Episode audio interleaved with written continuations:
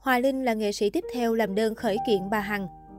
Sau 6 tháng bị bà Hằng réo tên trên sóng livestream, nghệ sĩ Hoài Linh chính thức làm đơn khởi kiện về hành vi vu khống xúc phạm danh dự.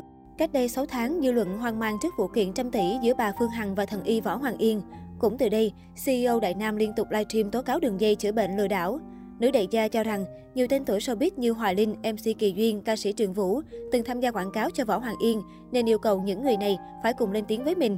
Tuy nhiên, lời thỉnh cầu này không được chấp thuận, ngược lại còn khiến bà Hằng bị fan của những nghệ sĩ tấn công dữ dội. Ngoài giấc mơ Tố Hoài Linh giải ngân chậm 14 tỷ đồng tiền từ thiện, vợ ông Dũng Lò Vôi còn nhiều lần đã kích chuyện đời tư giới tính diễn viên già cổ Hoài Lan bằng những từ ngữ khá nhạy cảm.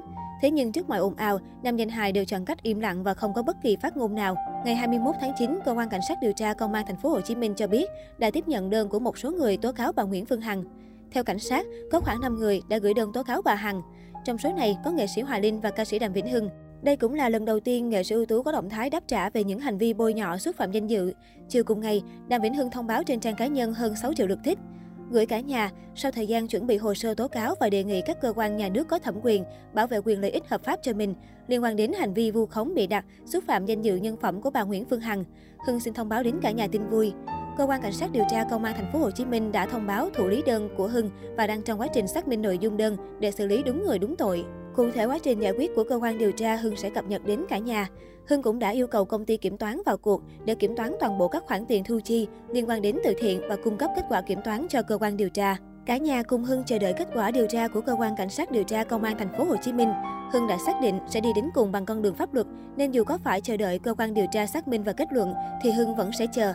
Hưng biết vẫn còn nhiều người đang hoài nghi về sự trong sạch của Hưng trong việc từ thiện, nhưng Hưng tin con đường mà Hưng đang chọn sẽ là cách tốt nhất để câu chuyện về nghệ sĩ làm từ thiện được giải oan bằng pháp luật. Chỉ có kết luận cuối cùng của cơ quan điều tra và tòa án mới có thể trả lời chính xác và dứt điểm cho những thông tin bịa đặt vu khống mà Hưng đang phải chịu đựng. Đầu tháng 7 năm 2021, ca sĩ Vi Oanh là nghệ sĩ Vbiz đầu tiên gửi đơn thư kiện bà chủ Đại Nam. Vi Oanh tố giác bà Nguyễn Phương Hằng về hành vi sử dụng mạng xã hội để đăng tải thông tin sai sự thật, vu khống, xúc phạm đến danh dự của nhiều cá nhân, nghệ sĩ trong nước và ca sĩ Vi Oanh. Theo nội dung đơn, Vi Oanh cho rằng bà Phương Hằng sử dụng ngôn từ phản cảm, xúc phạm nữ ca sĩ. Sau đó, nhiều người đã lập hội nhóm trên Facebook, YouTube, đăng lại những video của bà Hằng và làm những clip đặt tiêu đề bôi nhọ lăng mạ Vi Oanh. Sau khi xem xét nội dung đơn, phòng BC02 đã chuyển đơn tố giác của ca sĩ Vi Oanh đến văn phòng cơ quan cảnh sát điều tra công an thành phố Hồ Chí Minh BC01 để xem xét và giải quyết theo quy định. Ngày 16 tháng 4, đại diện Sở Thông tin và Truyền thông thành phố Hồ Chí Minh xác nhận, thanh tra sở này vừa ra quyết định xử phạt vi phạm hành chính đối với bà Nguyễn Phương Hằng, 50 tuổi, vợ ông Dũng Lò Vôi, ngụ phường Bến Nghé, quận Nhất, thành phố Hồ Chí Minh, số tiền 7,5 triệu đồng. Trước đó ngày 4 tháng 3, tại phường Võ Thị Sáu, quận 3, thành phố Hồ Chí Minh, bà Hằng là chủ thể cung cấp thông tin trong clip. Bà Nguyễn Phương Hằng tiết lộ nguyên nhân phát hiện ra ông Võ Hoàng Yên lừa mình sau nhiều năm trên tài khoản YouTube Hoa Lệ Sài Gòn. Theo nội dung clip, bà Hằng cho rằng ông Võ Hoàng Yên hoạt động chữa bệnh tại tỉnh Bình Thuận là do có sự bao che.